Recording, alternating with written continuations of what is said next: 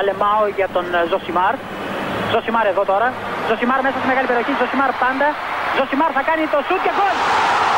Φοβερό το γκολ του Ζοσιμάρ και πάλι.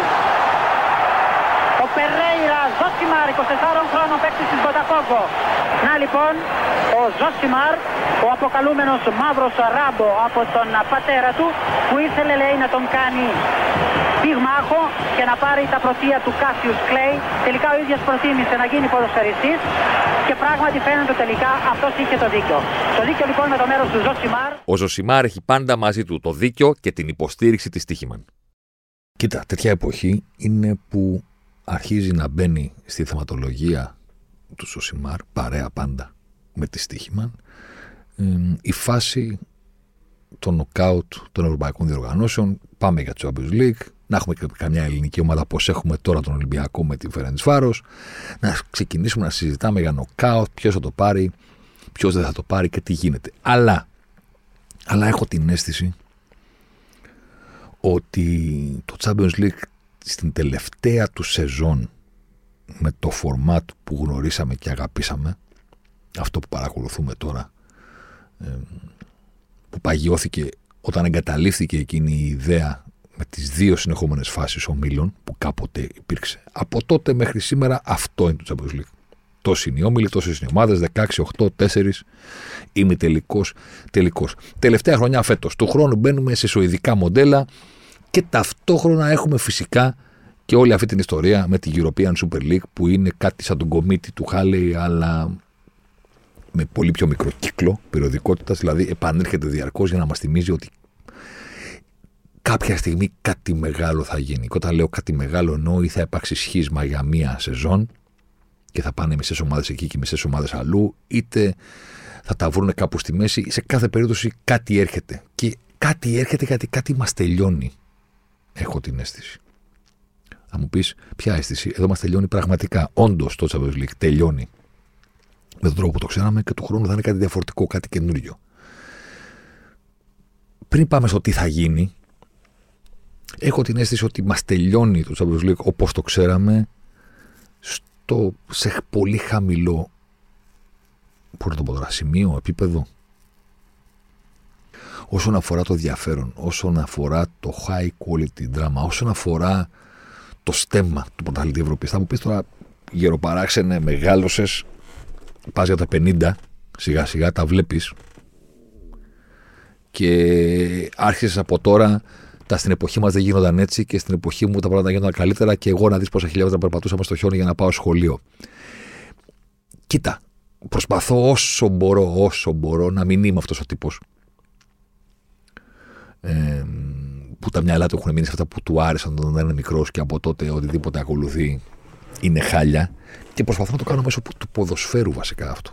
Να μείνω νέος στο κεφάλι με τον να μην είμαι παλιός και παλιωμοδίτης στο ποδόσφαιρο. Εξού και τα analytics, τα expected goals και όλη αυτή η κουβέντα η οποία νομίζω ότι αποδεικνύει ότι δεν είμαι κολλημένος στο τι έμαθα μικρός. Είναι αυτή η έκφραση που μου αρέσει. Τρελαίνομαι να την ακούω σε εκφράσεις. Συνήθως τη λέμε στα αθλητικά ραδιόφωνα. Που λέμε τρελαθούμε τώρα, θα ξεχάσουμε και αυτά που ξέρουμε. Και δεν πετάγεται να σου πει, ναι. Αν αυτό που ξέρεις είναι λάθος, να το ξεχάσεις. Δηλαδή, μην είσαι τόσο ρε παιδί μου αρνητικός στο να ξεχάσεις αυτά που ξέρεις. Κράτα ένα παραθυράκι ότι κάποια από αυτά που ξέρεις δεν είναι έτσι όπως τα νομίζεις. Είναι λαθασμένα. Καλό δεν είναι να τα αφήσεις στην άκρη και να συνεχίσεις. Εν πάση περιπτώσει, κλείνει η παρένθεση. Θέλω να πω ότι προσπαθώ να καταλάβω αν εγώ φταίω. Αν φταίει ότι μεγάλωσα, αν φταίει ότι παρακολουθώ τη Champions όλη μου της ζωή, αν φταίει ότι με αυτό μεγάλωσα με το Σεντόνι και ξαφνικά δεν μπορεί το Σεντόνι πάντα να με ενθουσιάζει. Αλλά νομίζω ότι δεν είναι μόνο αυτό, ρε γάμο του. Νομίζω ότι άνοιξε τόσο πολύ ψαλίδα. Έχει φύγει τόσο πολύ από το κεφάλι μας το ενδεχόμενο της έκπληξης. Πάντα υπάρχει το ενδεχόμενο της έκπληξης και πάντα το ποδόσφαιρο θα βρίσκει τρόπος να με εκπλήξει. Αλλά νομίζω ότι κάπου εκεί, πριν από ξέρω εγώ, δύο-τρία χρόνια, που βλέπαμε φοβερά νοκάουτ, μιλούσαν οι μουγγοί, κάπου άρχισαν να πληρώνονται και όλα τα γραμμάτια. Δηλαδή τα πήρε όλα η Real. Το πήρε τελικά και πέρυσι η City. Ξαναπήρε η Chelsea το δικό της. Πήρε η Liverpool με τον κλόπο εκείνο που τη άνοιγε για να πιστοποιήσει ότι όντως έχει κάνει κάτι σπουδαίο με τον Γερμανό στον πάγκο Και κάπου σαν να έχουν κλείσει λογαριασμοί, αισθάνομαι. Σαν να είμαστε μπροστά μας να λέμε: OK, τι θα γίνει φέτος, μπορεί να το ξαναπάρει η City. Ναι, μπορεί. Μπορεί να επανέλθει η Real, Μπέλιχαμ εδώ, θα τα πούμε στη συνέχεια τη σεζόν. Βινίσιο Τζούνιορ, ίσως ο καλύτερος παίκτης στον κόσμο αυτή τη στιγμή. Μπορεί, ε, γιατί όχι. Είναι όλα αυτά. Είναι η Παρή με τον Εμπαπέ, αλλά ποιος νοιάζεται για την Παρή. Θα μου πεις τα μπετσίρικα νοιάζονται. Καταλαβαίνω ότι όλοι νοιάζομαστε για τον Εμπαπέ. Σύμφωνοι. Για την Παρή, τώρα κατάλαβες. Ποιος νοιάζεται. Μοιάζει να μην έχει τόσο μεγάλη σημασία. Θα μου πεις τώρα τι λες, Champions League, πρωταθλητής Ευρώπης. Εκεί που γράφεται η ιστορία, ξέρω εγώ ρε φίλε, τι να σου πω. Θα το ξαναδούμε στην πορεία. Θα το ξαναδούμε στην πορεία. Μέχρι να έρθει η ώρα να το ξαναδούμε. Α γυρίσουμε λίγο στα δικά μας. Α κλωθογυρίσουμε και ας ξέρω ότι είστε αρκετοί εσείς που στέλνετε μηνύματα και όχι, μην κάνεις Ελλάδα, κάνε τα διεθνή παιδιά απ' όλα.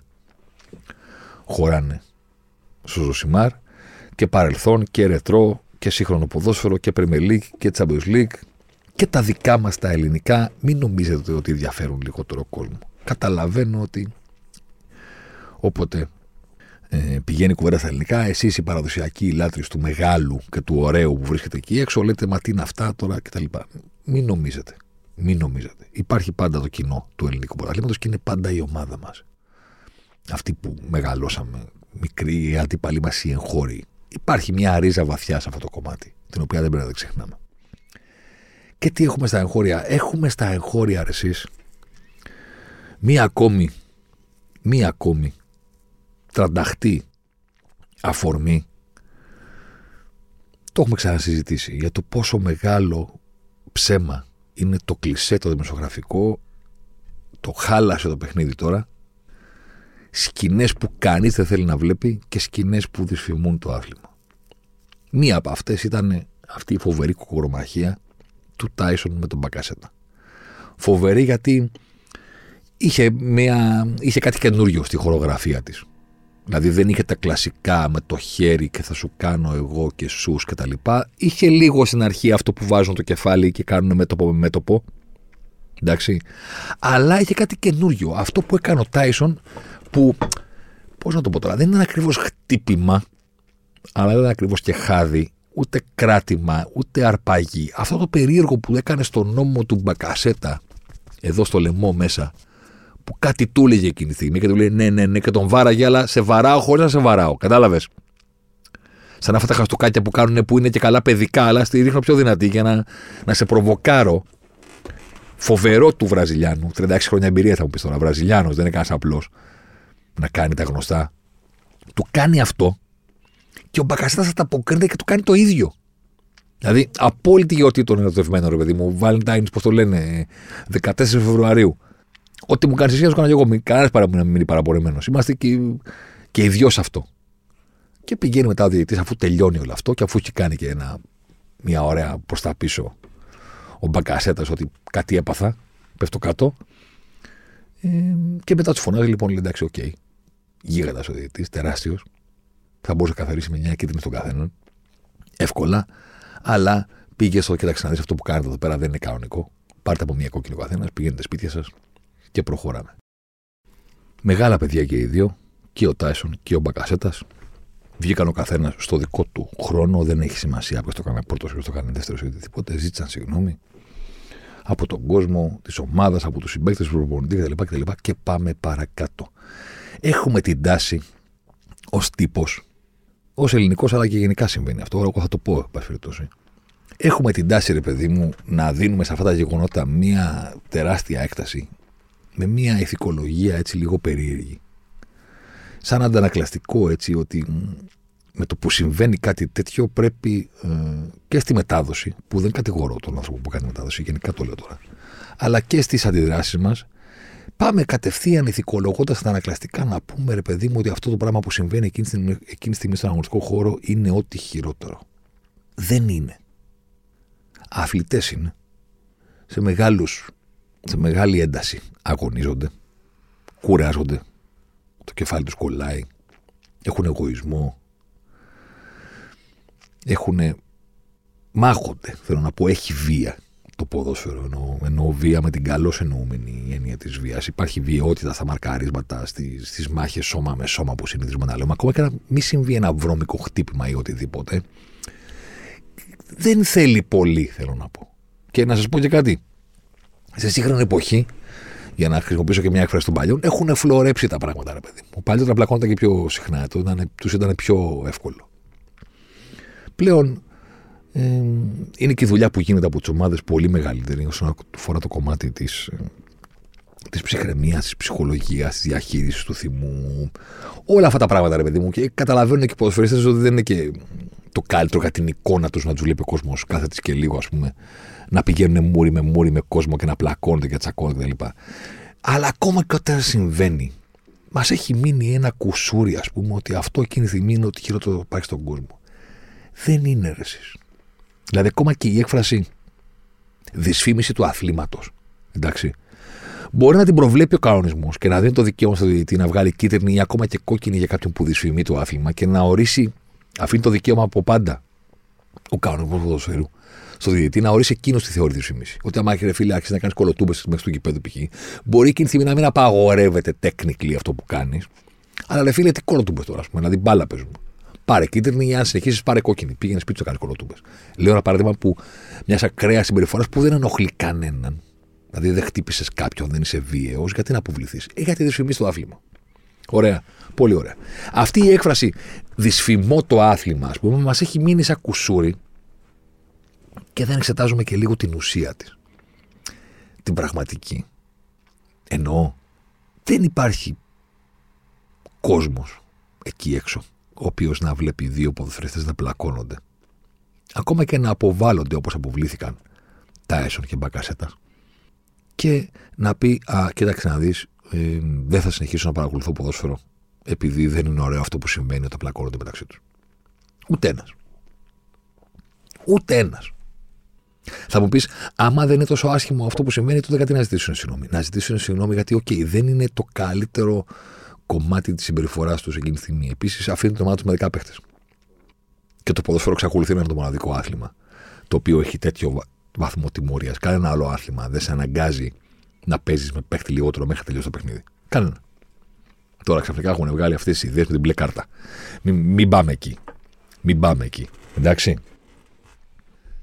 Εξακολουθεί να είναι ένα άθλημα το οποίο σε τιμωρεί πάρα πολύ σκληρά. Οπότε έχεις την υποχρέωση να ζητήσεις συγγνώμη όταν αποβληθείς. Ακόμα και όταν αποβληθείς επειδή κλώτσε μια μπάλα στην κερκίδα. Θέλω να πω. Με δεύτερη κίτρινη μην τράβηξε κάποιον. Πάντα πρέπει να απολογίσει όταν παίρνεις κόκκινη γιατί, γιατί είναι πολύ σκληρό αυτό που συμβαίνει στους συμπαίκτες εκείνη τη στιγμή και γιατί με το που, την, με το που αποβάλλεσαι. Γιατί δεν τη πράξη εννοώ, δεν λέμε να είσαι τελευταίος παίκτης για ένα φάουλ. Με το που αποβάλλεσαι, ε, μετά από 30 δευτερόλεπτα λες τι έκανα είναι δεδομένο ότι πάντα λες τι έκανα. Σου φεύγει μέσα σε πολύ λίγο η ένταση της στιγμής. Οπότε ναι, θα ζητήσει συγγνώμη, αλλά δεν είναι ρε παιδί μου και προς θάνατο. Το να πλακωθεί ο Τάισον με τον Μπακασέτα. Συμβαίνει. Θα σπρωχτούν, ακόμα και κλωτσιές που πλακώνονται κτλ. OK, okay, συμβαίνει. Συμβαίνει. Νομίζω ότι ο λόγος που μας έχει μείνει αυτό το κλισέ πολύ στην Ελλάδα ότι χάλασε το ματς και χαλάνε το κλίμα και το πέρα, είναι γιατί έχουμε όλη αυτή τη βία γύρω από τις τέσσερις γραμμές του κηπέδου, την ανεξέλεκτη βία, την οποία, η οποία ξέρουμε ότι είναι να πάσα στιγμή έτοιμη να εισβάλλει στον αγωνιστικό χώρο. Και κυριολεκτικά και μεταφορικά. Κυριολεκτικά εννοώντας να μπουν όντως μέσα. μεταφορικά εννοώ ότι τη βία του να μεταφερθεί με αντικείμενα, ε, κέρματα, φωτοβολίδες, φωτοβολίδες με πιστόλια, φωτοβολίδες ευθείας βολής, πυρσούς, καπνογόνα, βροχή από αντικείμενα. Όλο αυτό το πράγμα είναι ένα ανεξέλεκτο που, κομμάτι που πάντα ξέρουμε ότι βρίσκεται εκεί, κάπου. Ξέρουμε ότι είναι ανεξέλεκτο, ξέρουμε ότι είναι ατιμόρυτο, ξέρουμε ότι είναι ασίδωτο. Οπότε στην ανάγκη ημών να παρακολουθήσουμε ένα ντέρμπι χωρίς παρατράγουδα, για να χρησιμοποιήσω πάλι ένα γραφικό κλισέ, καμιά φορά τα βάζουμε λίγο παραπάνω με τους παίχτες και τους προπονητές ότι δήθεν πυροδοτούν το κλίμα. Κάτι που παιδιά μεταξύ μας τώρα δεν σημαίνει πουθενά άλλο στον κόσμο. Δηλαδή, κανένας δεν κουνάει το δάχτυλο σε έναν παίχτη να πάνε γυρίσει μπροστά από τους αντιπάλους και να του πούνε εσύ φταίει που σου πέταξαν μπουκαλιά. Τους είναι αδιανόητο αυτό που λέμε στην Ελλάδα. Ότι και αυτός τώρα γιατί πήγε και προκάλεσε. Και όταν λέμε προκάλεσε, εννοούμε ότι έκανε το χέρι του έτσι, ξέρω εγώ. Τους έκανε σουτ. Ή τους έκανε δεν ακούω. Και αυτό που συμβαίνει παντού, εμείς το θεωρούμε, ε, όχι, εντάξει. Του πετάξανε μπουκάλια, του βρήσανε χωρότιμα για 20 λεπτά, ας πούμε, αλλά και αυτός τώρα τι το ήθελε. Τι εννοείς, φίλε; Τι εννοείς; Ό,τι γουστάρει θα κάνει. Κυριολεκτικά θα κάνει ό,τι γουστάρει. Θα κατεβάσει και το σορτσάκι του. Θα μου πεις, Μα είναι συμπεριφορά αυτή. Υπάρχει κανονισμός. Κίτρινη, κόκκινη. Με αυτό θα κρυθεί. Δεν θα το κρίνει το πέταλο. Δεν το βάλαμε το πέταλο εκεί να κάνει το δικαστή. Το Judge Dredd και να λέει Α, ε, σκοράρεις και πανηγυρίζεις μπροστά στο πέταλο των οργανωμένων και μας κάνεις έτσι μπουκάλια. Φύγετε από εδώ. Τι εννοείς; Τι εννοείς ακριβώς; Ό,τι γουστάρει με τα χέρια του θα κάνει. Και σου θα κάνει και δεν σας ακούω θα κάνει και θα κάνει έτσι με δύναμη και τα λοιπά και θα χτυπάει το στήθος το μαθέλει και θα κραυγάζει και θα κάνει ό,τι γουστάρει γιατί είναι ποδοσφαιριστής και γιατί γι' αυτόν γίνεται όλο αυτό το πανηγύρι. Αυτός είναι ο απόλυτος πρωταγωνιστή. Δεν θα του βάλεις εσύ κανόνες. Υπάρχουν κανόνες του παιχνιδιού. Τελεία. Μόνο αυτοί οι κανόνες υπάρχουν. Έβγαλε την πλούσα την ώρα που πανηγυρίζεις. Καλός ή κακός, ακόμα και για μήνυμα για τη γιαγιά σου αν έχεις από μέσα, που λέει ο λόγος. Αποφάσισαν του ποδοσφαίρου ότι δεν μπορεί ο διαιτητής κάθε φορά να κοιτάει αν από μέσα γράφεις για την Παλαιστίνη, αν γράφεις για τη γιαγιά σου ή αν γράφεις ότι Black Lives don't matter. Λέγω ένα ακραίο παράδειγμα. Δεν μπορούμε να πηγαίνουμε να κοιτάμε το μήνυμα για να δούμε αν είναι OK ή όχι. Αν σηκώνει την μπλούζα και φανερώνεις κάτι από μέσα, παίρνεις και την κάρτα. Τελειώσαμε. Αυτό είναι. Τώρα, πήγες και χόρευες επιδεικτικά προς του οπαδού, ή τρελάθηκες, ή έκανες οτιδήποτε, δεν υπάρχει κανόνας. Και δεν θα τον βάλει το πέταλο σε καμία των περιπτώσεων. Ούτε οι δημοσιογράφοι. Που ξαφνικά έχουμε και στην Αγγλία ακόμα celebration police. Ευκαιρία ο Γκάρχερ και λέει δεν έπρεπε λέει της Arsenal να πανηγυρίσουν τόσο πολύ λέει, την νίκη επί της Liverpool. Μα σοβαρά τώρα. Θα βάλουμε φρένο και στους πανηγυρισμούς μετά το τέλος του παιχνιδιού. Στο γήπεδό τους δεν μπορούν να κάνουν ό,τι γουστάρουν επειδή νίξαν τη Liverpool. Προφανώς και μπορούν να κάνουν ό,τι γουστάρουν. Το κάνουν καταρχήν για τον κόσμο τους. Αυτό πρέπει να θυμόμαστε. Δεν ενδιαφέρει κανέναν αν, αν το βλέπουμε απ' έξω και το θεωρούμε σωστό ή λάθος. Κάποτε ο Κλόπ πήρε τους παίκτες της Λίβερπουλ και πήγαν στο πέταρο και κάνανε όλε όλε για 2-2 με τη West Brom. Όλος ο υπόλοιπο πλανήτη είπε: Καλά είναι δυνατόν. Η μεγάλη Λίβερπουλ και ο υποτιθέμενος αναμορφωτή τη. Α, έτσι θα γίνουν μεγάλη ομάδα. Που πάνε και πανηγυρίζουν και κάνουν όλε για το 2-2 που ισοφάρισαν τη West Brom στο 90 στο Anfield. Δεν τρέπονται. Ο έξω κόσμος το έλεγε αυτό. Μέσα στη Λίβερπουλ, αυτή είναι μία από τις πιο σημαντικές στιγμές της πορείας της συγκεκριμένης ομάδας με το συγκεκριμένο προπονητή προς την κορυφή. Η επανένωση με τον κόσμο. Δεν ενδιαφέρει κανένα το τι γίνεται απ' έξω. Οι παίκτες λοιπόν πρέπει να μπορούν πρέπει να μπορούν να κάνουν ό,τι γουστάρουν και να πλακωθούν ακόμα. Δεν πειράζει. Δεν έγινε κάτι. Είναι οι άνθρωποι για τους οποίους βρισκόμαστε γύρω τους. Όλοι. Οι προπονητές που τους προπονούν, αυτοί που τους πληρώνουν και τους αγοράζουν, οι φίλαθλοι που πληρώνουν εισιτήριο για να τους παρακολουθήσουν στο γήπεδο, οι φίλαθλοι που πληρώνουν συνδρομή στα συνδρομητικά για να τους παρακολουθήσουν από τις τηλεοράσεις τους, αυτοί που πηγαίνουν στις καφετέρειες και όλοι οι υπόλοιποι εμείς που είμαστε ή δημοσιογράφοι ή αναλυτές ή παραγωγή περιεχομένου, ξέρω εγώ τι είμαστε, που καθόμαστε και τους συζητάμε, τους αναλύουμε, τους βρίζουμε, τους ανεβάζουμε, τους κατεβάζουμε. Αυτοί είναι στην κορυφή έχει πολύ νόημα να συζητάμε την απόδοσή τους, την καριέρα τους, ποιος μας αρέσει, ποιος δεν μας αρέσει. Αλλά το κομμάτι του σου κουνάω το δάχτυλο επειδή πλακώθηκες είναι δικό μας πρόβλημα, ειδικά εδώ στην Ελλάδα.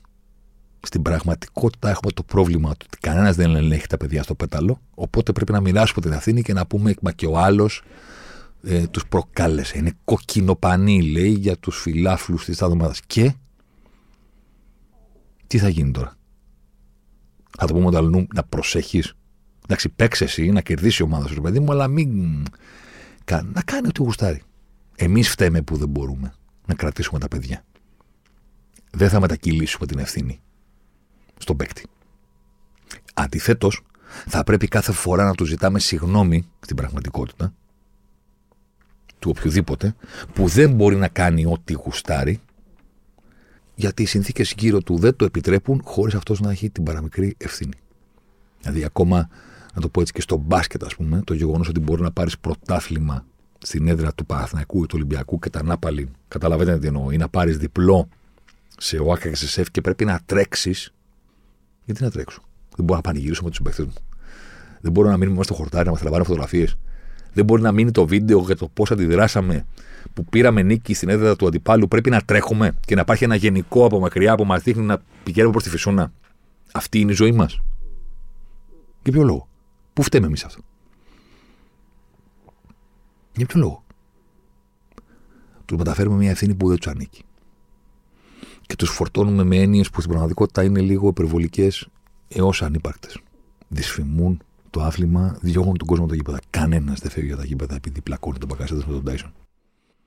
Ή επειδή ο Παύλο Γκαρσία είναι προκλητικός και πλακώνεται, ή επειδή ο άλλος είναι μηγιάγκυχτο και κάνει θέατρο και βουτάει. Όλα αυτά φέρνουν τον κόσμο γιατί δημιουργούν μια ένταση καλώς εννοούμενη. Επειδή είναι κακώς εννοούμενη η ένταση, δεν φτάνουν τα παιδιά που πρέπει να ερεμήσουν. Δηλαδή στην Premier League δεν είπε κανένας ποτέ μην μπλακώνεστε παιδιά στο Liverpool Everton που είναι το παιχνίδι με τις περισσότερες κόκκινες στην ιστορία της Premier League, θα πλακώνονται και θα παίρνουν κόκκινες μία ολόκληρη ζωή.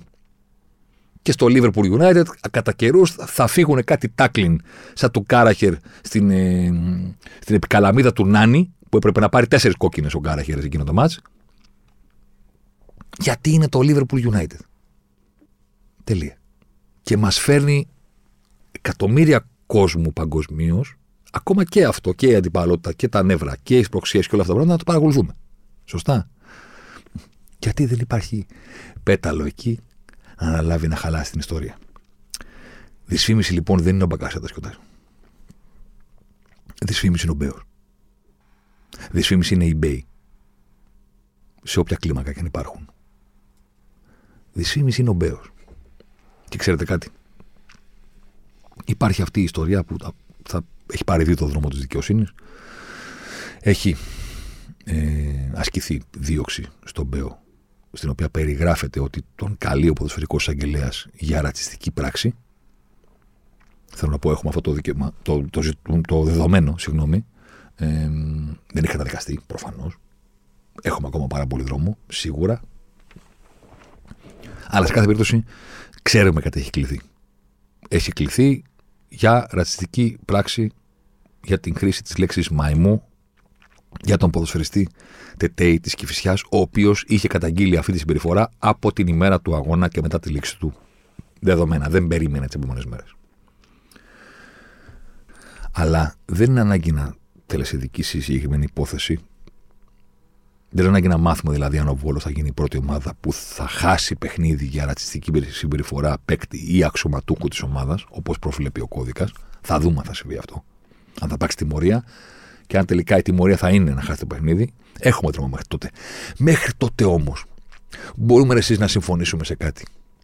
Ότι ακόμα και να μην υπήρχε η συγκεκριμένη φράση διαστόματος Μπέου και μόνο η εικόνα να διακόπτεται ένα παιχνίδι και να υπάρχει ένας τύπος με αυτό το παρουσιαστικό, με αυτή τη συμπεριφορά και να συνδυάζεται αυτό με το θλιβερό το ότι το γήπεδο είναι άδειο, που σημαίνει ότι όχι μόνο παρακολουθούμε ένα παιχνίδι χωρίς το βασικό του στατικό, δηλαδή τον κόσμο στι κερκίδε, όποιος κάνει είναι αυτός, όσος και αν είναι αυτός. Ναι, δεν είναι κατάμεστη και σαριανή από τους χιλιάδες φιλάθλους της Κυφυσιάς, αλλά σε κάθε περίπτωση κάποιοι άνθρωποι υπάρχουν εκεί. Δεν υπάρχει αυτή η απόλυτη ησυχία του κεκλεισμένων. Στην απόλυτη ησυχία του κεκλεισμένων, ο Μπέος μεγεθύνεται σε, σε συγκλονιστικό βαθμό γιατί ακούς τι λέει. Ακούς αυτή την ανυπόφορη εκφορά λόγου, παρουσίας, αισθητικής, όλο αυτό το πράγμα, όλη αυτή την ξεχυλίζουσα μαγιά που δεν αντέχεται με κανένα τρόπο. Και αυτό είναι πραγματική δυσφήμιση. Αν κάποιος Άγγλος, Ιταλός, Ισπανός, Γάλλος, Πορτογάλος, δεν ξέρω και εγώ τι, παρακολουθούσε μαζί σας το ντέρμπι κυπέλου της Τούμπας που ο Παναθυναϊκό έκανε ένα πολύ μεγάλο διπλό, πρώτη φορά στην ιστορία του που κερδίζει τον Πάοκ σε παιχνίδι κυπέλου σε γήπεδο γήπεδο. Και βλέπατε μαζί το μα, τον πρώτο τελικό, αποκλείεται, δεν υπάρχει περίπτωση να σας έλεγε Μα τι είναι αυτά τα πράγματα όταν έβλεπε τον Τάισον με τον Μπαγκασέτα να πλακώνονται. Καμία. Δεν υπάρχει περίπτωση να σας έλεγε τι είναι αυτό, ρε; Έτσι κάνετε εδώ στην Ελλάδα. Καμία περίπτωση. Γιατί το έχει δει σε όλα τα γήπεδα του κόσμου, σε όλες τις κατηγορίες, παντού. Ξέρει ότι αυτό στο ποδόσφαιρο συμβαίνει. Εκεί που θα σας κοιτούσε ο Άγγλος, Γάλλος, Πορτογάλος, σαν το σκυλί στο, στο, στο, βίντεο του TikTok που γυρνάει αριστερά δεξιά και δεν καταλαβαίνει τι συμβαίνει, ξέρετε ποιο σκυλί λέω, ήταν στον Μπέο. Εκεί θα σας έλεγε, τι είναι αυτό; Ποιος είναι αυτός; Τι φοράει; Γιατί μιλάει έτσι; Τι λέει; Γιατί έχεις διακοπεί το παιχνίδι εξαιτίας του; Του λες εσύ, τον έχουν αποβάλει. Είναι ο πρόεδρος της ομάδας. Ιδιοκτήτης, πρόεδρος, τι είναι, δήμαρχος, όλα αυτά. Και τον απέβαλε διαιτητής.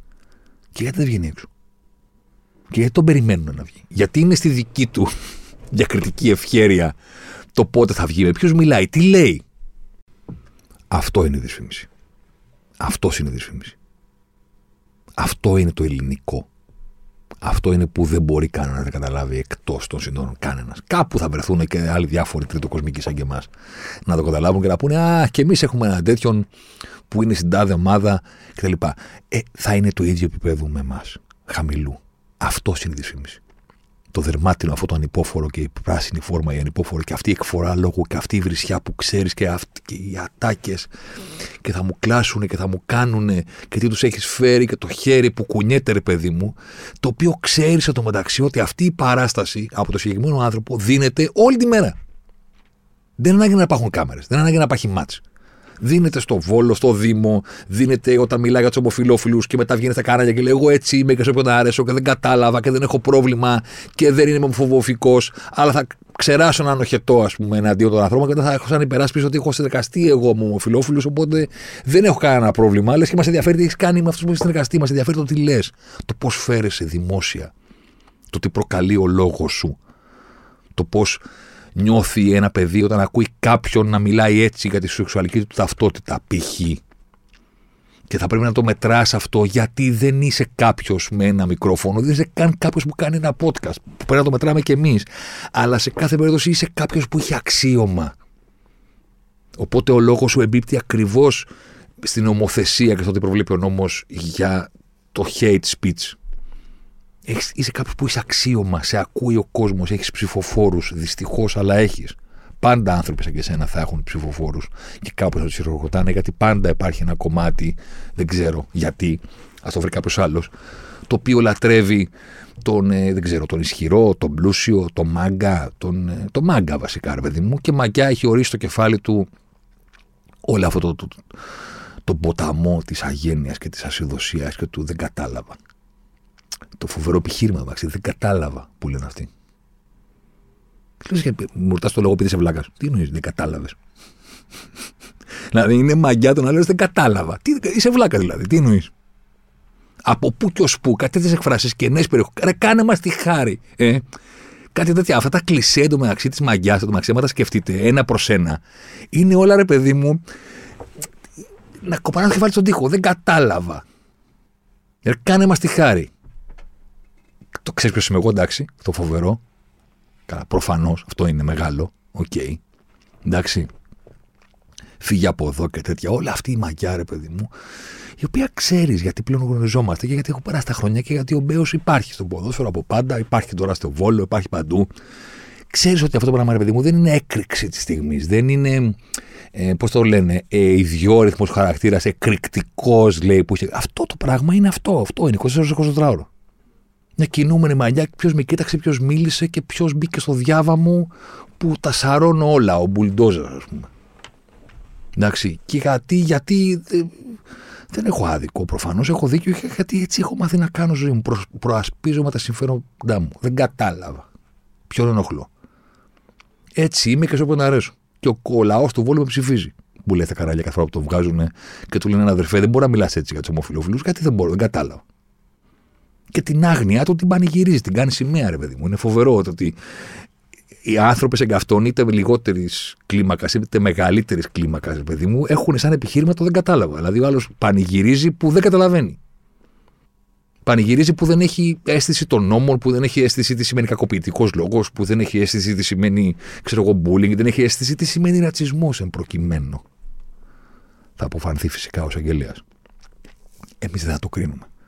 Εμείς απλώς θα θυμίσουμε ότι η πρώτη ανακοίνωση που, έβαλε ο Βόλο, που έβγαλε ο Βόλος για να απαντήσει στην καταγγελία που έκανε το ΤΕΙ, που την έκανε το ίδιο βράδυ. Κάποιος από τον πάγκο με αποκάλεσε μαϊμού, το άκουσα και το είπα στο διαιτητή. Έγιναν ξέρεις, κανονικά όλα αυτά. Η πρώτη ανακοίνωση του Βόλου ήταν η αλήθεια ότι πράγματι από τον πάγκο της ομάδας μας άνθρωπος αποστολής απευθύνθηκε στο διαιτητή. Καταρχήν, γιατί δεν λέτε ο Μπέος; Και λέτε άνθρωπος αποστολής. Δηλαδή έτσι κάνουν οι μάγκες. Έτσι κάνουν οι μάγκες. Η μαγιά, ρε παιδί μου, είναι να λες άνθρωπος αποστολής και να το αφήνεις φλού. Ότι μπορεί να είναι ο φροντιστής, μπορεί να είναι ο. ξέρω εγώ, ποιος; Ο τρίτος θανατοφύλακας. Ποιος είναι, ρε παιδί μου; Δεν λέτε ο, ο, ο Μπέος. Δηλαδή για όνομα του Θεού. Κρύβεται ο Μπέος, είναι δυνατόν; Η αλήθεια είναι ότι πράγματι από τον πάγκο της ομάδας μας ο Μπέος θα έπρεπε να λέει. Απευθύνθηκε στο διαιτητή και διαμαρτυρόμενος του φώναξε τι μαϊμού φάουλ έδωσες. Αυτός ήταν ο ισχυρισμός του Βόλου. Του Μπέου δηλαδή. Στην ανακοίνωση επίσημη, όχι διαρροή, επίσημα στο site της ομάδας βγήκε αυτό. Η αλήθεια είναι ότι πράγματι από τον πάγκο της ομάδας μας, άνθρωπος αποστολής, απευθύνθηκε στο διαιτητή και διαμαρτυρόμενος του φώναξε τι μαϊμού φάουλ έδωσες. Τελεία. Καμία σχέση με τον ποδοσφαιριστή της Κυφυσιάς, το δηλώνουμε κατηγορηματικά, είπε ο Βόλος. Όταν το δήλωσε βέβαια αυτό ο Βόλος, δεν ήξερε ότι υπάρχει βίντεο. Δεν το ξέρει. Γιατί το βίντεο δείχνει ότι δεν λέει τι μαϊμού φάουλ έδωσε, λέει η μαϊμού. Τώρα, αν αυτό είναι ίδιο με το τι μαϊμού φάουλ έδωσες, ότι είναι μαϊμού το φάουλ δηλαδή, και όχι μαϊμού ο άνθρωπος ή μαϊμού, θα το κρίνει, επαναλαμβάνω, ο εισαγγελέας. Τότε μετά έβγαλε άλλη ανακοίνωση ο Βόλος, που όταν κατάλαβε ότι υπάρχει βίντεο, ο χαρακτηρισμός μαϊμούς λέει, που όπως ρητά διευκρινίσαμε δεν έχει καμία ρατσιστική χρειά, δεν απευθύνθηκε προς τον ποδοσφαιριστή, λέει, αλλά χρησιμοποιήθηκε για να περιγράψει την προσπάθειά του να ξεγελάσει το διαιτή και να πάρει ανύπαρκτα φάουλ. Δηλαδή λέμε την προσπάθεια μαϊμού. Καταλάβες; Επαναλαμβάνω, θα το κρίνει ο εισαγγελέας. Όπως επίσης μπορούμε να κρίνουμε κι εμείς. Και να πούμε, ρε παιδί μου, αυτόν τον άνθρωπο τον ξέρουμε; Τον Μπέο εν προκειμένω. Είναι η πρώτη φορά που τον βλέπουμε να μιλάει ποτέ στη ζωή μας. Τον έχουμε ξαναδεί ποτέ να αρθρώνει δημόσιο λόγο. Τον έχουμε ακούσει ποτέ να ξαναμιλάει για ποδόσφαιρο ή κάτι τίποτε άλλο. Τον ξέρουμε. Δεν ξέρουμε προσωπικά. Δεν έχουμε συναναστραφεί μαζί του, αλλά OK. Okay. Μία άποψη μπορούμε να την έχουμε. Μπορούμε από μόνοι μας να πούμε με το φτωχό μας στο μυαλό αυτός ο άνθρωπος ο οποίος λέει δεν κατάλαβα κάθε φορά που λέει για πούστιδε ή για οτιδήποτε, που δεν κρατάει τα λόγια του, που δεν καταλαβαίνει το αν είναι ομοφοβικός ή όχι ο λόγος του. Που κολλάει συνέχεια, αν δεν κατάλαβα, αυτός είμαι και σε όποιον αρέσει. Και εγώ δεν έχω πρόβλημα με αυτούς τους ανθρώπους και το τι είπα δεν είπα κάτι κακό. Αυτός ο άνθρωπος, το μαϊμού, όταν το είπε, τι πιστεύουμε ότι χαρακτήριζε. Μαϊμού φάουλ ή η μαϊμού ο τετέι. Μπορούμε. Ε; Έχουμε το δικαίωμα. Όχι τη καταδίκης, της άποψης. Και τη μας την έχει δώσει ο ίδιος. Θα μου πεις τώρα όλη το πόδι για τον Πέο θα μιλάμε. Ξέρεις τι; Είναι αυτό το ότι έχουμε παραγωγικό αθλητισμό, ρε γάμο του. Έχουμε παραγωγικό αθλητισμό το οποίο από τη μία καταδεικνύει το ότι δεν έχουμε δομές. Δηλαδή το ότι δεν έχουμε τη δυνατότητα να στηρίζουμε ομάδες και επιτυχίες αν δεν υπάρχει η προεδράρα. Από την άλλη έχουμε ένα παραγωγικό αθλητισμό ο οποίος πατάει και στην ανάγκη ενός κομματιού της κοινωνίας που εγώ δεν ξέρω αν είναι μεγάλο ή μικρό, δεν μπορώ να το μετρήσω να έχει να είναι follower, ας πούμε, για να χρησιμοποιήσω μια σύγχρονη έκφραση, τέτοιων ισχυρών ή ανίσχυρων τύπων. Τον γουστάρουμε τον παράγοντα, να το πω απλώς. Τον θέλουμε τον πρόεδρο, τον ισχυρό, να καθαρίσει. Τώρα, το κάνουμε αυτό επειδή έτσι μάθαμε, από, έτσι το βρήκαμε από μικρή, οπότε το συνεχίζουμε; Επειδή πάντα έτσι ήταν ο μεγάλος εφοπλιστής, παράγοντας, επιχειρηματίας που μπήκε στην ομάδα και με τον μπακτολό χρημάτων αλλά και την ισχύ του που δεν θα αφήσει κανένα να πειράξει την επένδυσή του. Φανταστική φράση. Θα μας οδηγήσει σε επιτυχίες; Έτσι μάθαμε ότι όταν οι απέναντι, όπως και αν λέγονται, πετυχαίνουν, το κάνουν επειδή εκείνοι έχουν έναν ισχυρό πρόεδρο. Οπότε τι να κάνουμε κι εμείς, θέλουμε να έρθει η εποχή που θα έχουμε τον δικό μας. Το κάνουμε γιατί υπάρχει πάντα ένα, ένα κομμάτι που του αρέσει να υποτάσσεται στον πλούσιο και στον ισχυρό. Σε κάθε περίπτωση είναι πραγματικό. Έχουμε παραγωγικό αθλητισμό. Και αυτό δεν θα μου το βγάλετε από το μυαλό. Είναι πάντα πρόβλημα. Όχι μόνο για τη διαφθορά. Διαιτησίες και όλα αυτά τα πράγματα. Καταλαβαίνετε τι εννοώ. Όχι μόνο για τη διαφθορά, αλλά γιατί Πώς συνηθίζω να λέω καμιά φορά για, το, για τους μισογράφους, για του συνάφου μας, ότι εσείς όταν ήσασταν μικροί, όντως όταν ονειρευόσασταν να γίνετε δημοσιογράφοι, ονειρευόσασταν να γράφετε για πέναλτι και για διαιτησίες και για τέτοια πράγματα. Όχι. Ονειρευόσασταν να περιγράφετε γκολ και να γράφετε για τις νίκες των ομάδων. Κάποιοι ονειρευόσασταν να γράφετε για τι νίκε στη δική σας ομάδα. Θέλετε να, να γίνετε δημοσιογράφοι για να ασχοληθείτε μόνο με τη δική σας ομάδα. Κατανοητό και αυτό. Αλλά οι υπόλοιποι, ξέρω εγώ, θέλατε να γράφετε για τον γκολ που έκρινε το Μουντιάλ, να γράφετε για τον κορυφαίο ποδοσφαίρι του κόσμου. Δεν ονειρεύτηκατε ποτέ να γράφετε για το, τον υπάλληλο της ΚΕΔ ή για την τάδε ΕΠΣ. Αποκλείεται. Με τον ίδιο ακριβώς τρόπο σήμερα που μιλάμε σήμερα που μιλάμε δεν υπάρχει παιδάκι εκεί έξω ανήλικο του, του δημοτικού ή του γυμνασίου τον οποίο να του τραβάει το μάτι στην οθόνη η εικόνα κανενός παράγοντα. Κανενός. Δηλαδή το παιδάκι ξαφνικά λέει άνα δω όταν βλέπει το Χάλαντ, το Μέση, τον Εμπαπέ, τον Κριστιανό, τον Πακάσετα, το Φορτούνι, τον Ναν, τον Παπα-Νικολάου, τον, ε, τον, τον, τον Κωνσταντέλια. Δεν λέει α, μην το αλλάξεις όταν βλέπει τη φωτογραφία του Μπέου. Ούτε καν του Μαρινάκη, του Αλαφούζου, του Σαββίδη, των Αγγελόπουλων, του Γιανακόπουλου. Δεν λέει Α, μπάσκετ. Όταν βλέπει τους Αγγελόπουλους ή τον Γιανακόπουλο. Μπάσκετ λέει όταν βλέπει τον ε, Λεσόρ να καρφώνει. Θέλω να πω, επουδενή αυτοί οι άνθρωποι δεν είναι αθλητισμός.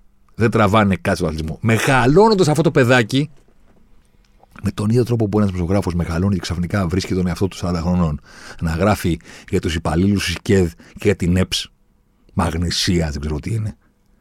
Με τον ίδιο τρόπο το παιδάκι που ήθελε να βλέπει μόνο το χορτάρι και την μπάλα να μπαίνει στα δίχτυα ή τους ψηλούς να σηκώνονται και να καρφώνουν και να διαλύουν την μπασκέτα και να τρελαίνεται ο Πιτσυρικά, το ίδιο παιδάκι ξαφνικά κάποια στιγμή, χωρίς το καταλάβει, βρίσκεται στην καφετέρια ή οπουδήποτε αλλού ή στο, στα social, ας πούμε, ούτε καν από, από κοντά, εξ αποστάσεως, και πιάνει τον εαυτό του και δεν το καταλαβαίνει ότι ξαφνικά συζητάει διαζώσεις ή ποστάρει διαδικτυακά και κάνει 10 ποσταρίσματα ή 10 διαλόγους ή 10 mention ή 10 comment ή οτιδήποτε και τα 9 δεν αφορούν αθλητές.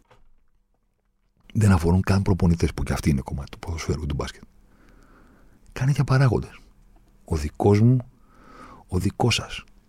Ή συζητάει για τον παράγοντα, μας έφερε παίχτε, δεν μας έφερε παίχτε έκανε αυτό ή δεν έκανε εκείνο. Και ξαφνικά συνειδητοποιήσω ότι έχουμε ένα τεράστιο χώρο φυλαγμένο σε αυτή τη χώρα για αυτούς. Για αυτούς. Θα μου πεις τώρα, όλοι είναι σαν τον Μπέο. Όχι. Θέλω να συζητήσουμε αυτή τη στιγμή ποιος είναι ο καθένας γιατί έχει κάνει. Όχι. Λέω ότι δεν πάβουν να είναι, ακόμα και αν δεν μοιάζουν όλοι μεταξύ τους, ακόμα και αν ο καθένας έχει τα δικά του χαρακτηριστικά, δεν πάβουν να είναι άνθρωποι που φοράνε κουστούμι, ρε παιδί μου, πώς το λένε. Τσακάκι, γραβάτα, οτιδήποτε. Δεν είναι αθλητές.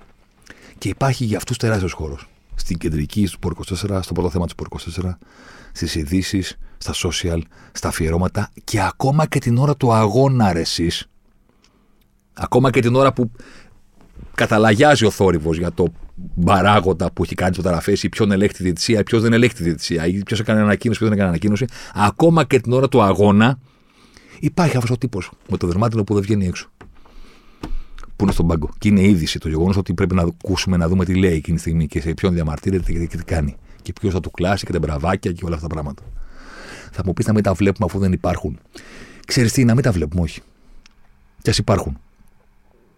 Α μπορούμε τουλάχιστον 90 λεπτά να βλέπουμε ένα παιχνίδι. Το Τετέι. Το Τετέι, ρε παιδί μου, και τους παίκτες του Βόλου. Ποιοι είναι αυτοί. Αλλά αν σκεφτείτε πόσες ανακοινώσεις βγάζουν, επιστολές, ανακοινώσεις, κινήσεις, ομιλίες στους παίκτες, μετά το κομμάτι των μεταγραφών που είναι προεδράρες που φέρνουν παίχτε κτλ. Αν το σκεφτείτε, οι δικές σου φωτογραφίες εναλλάσσονται διαρκώς στο πρώτο θέμα τους Σπόρ 24 των υπολείπων site. Περίπου πάνω κάτω με τον ίδιο ρυθμό που εναλλάσσονται με το, και αυτές των πραγματικών πρωταγωνιστών. Των παικτών και των προπονητών. Και θα μου πεις τώρα που φτάνουμε στο φινάλε, και εσύ δεν έκανες το ίδιο τώρα. Δεν ασχολήθηκες με τον Μπέο. Ναι, OK, okay, 160 τόσα επεισόδια είναι μία φορά στο τόσο για κάτι σαν και αυτό που δεν είναι από τα συνηθισμένα το να υπάρχει όντως πειθαρχική δίωξη για ρατσιστική πράξη, συμπεριφορά, φράση αξιωματούχου ομάδας απέναντι σε ένα παίκτη που την έχουμε επειδή είχαμε και κλεισμένον σε βίντεο και τη βλέπουμε. Δεν έχει ξανασυμβεί όλο αυτό. Ναι, μία φορά στο τόσο μπορεί να βάλουμε κάτω και να το συζητήσουμε και να πούμε εσείς για όνομα του Θεού. Να πλακωθούν με κουτουλιές και με φτυσιές και με ό,τι θέλουν να τάσουν και ο μπακάσατα. Αθλητές είναι να κάνουν ό,τι θέλουν, να ζητήσουν συγγνώμη και η ζωή συνεχίζεται. Αυτό είναι η δυσφήμιση. Ο Μπέος. Αυτή η ύπαρξη. Στον αγωνιστικό χώρο, στα κανάλια, στις κάμερες, παντού. Αφήστε να καίγονται, λέει, μη χαλάτε τη γιορτή και όταν ένα σκάφο τα καστούκια στον κόσμο, τα δεν κατάλαβα, εγώ αυτός είμαι. Θυμίζω ότι μπορείτε να μας βρείτε στο προφίλ της Τύχημαν μαζί και με άλλο ενδιαφέρον περιεχόμενο. Απολογούμε για όσους περίμεναν κάτι ποδοσφαιρικό, ξέρετε, από τα δικά μας που συζητάμε, παιδιά. Η σεζόν είναι μεγάλη. Έχουμε να συζητήσουμε και να δούμε πάρα πολλά. Ήθελα να τα πω για το συγκεκριμένο, να μείνουν και να πάμε παρακάτω περιμένοντας την εξέλιξη της υπόθεσης δικαστικά. Έχουμε το δικαίωμα άραγε να έχουμε προτιμήσει τη συγκεκριμένη υπόθεση. Ε; Έχουμε είναι μεροληψία και δεν θα έπρεπε γιατί η δημοσιογράφη να είναι αντικειμενική. Και όπως λέει η επόμενη ανακοίνωση του Βόλου, ενορχιστρωμένη επιχείρηση τελευταίες ώρες στον αθλητικό κυρίω τύπο. Προσπάθεια, λέει, δημιουργίας αρνητικού κλίματος και τιμωρίας σε βάρος ομάδας μας. Το πιο μικρό βιολί του κόσμου. Ε, για τον Μπέο. Έχουμε τη δυνατότητα. Μας επιτρέπεται να έχουμε άποψη για τη συγκεκριμένη υπόθεση μεροληπτική του αν θέλουμε ή όχι να τιμωρηθεί ή αν θέλουμε ή όχι αυτή να είναι τελευταία φορά που τον βλέπουμε σε αγωνιστικό χώρο να περιφέρει τα χειρονομεί και να μιλάει. Έχουμε το δικαίωμα.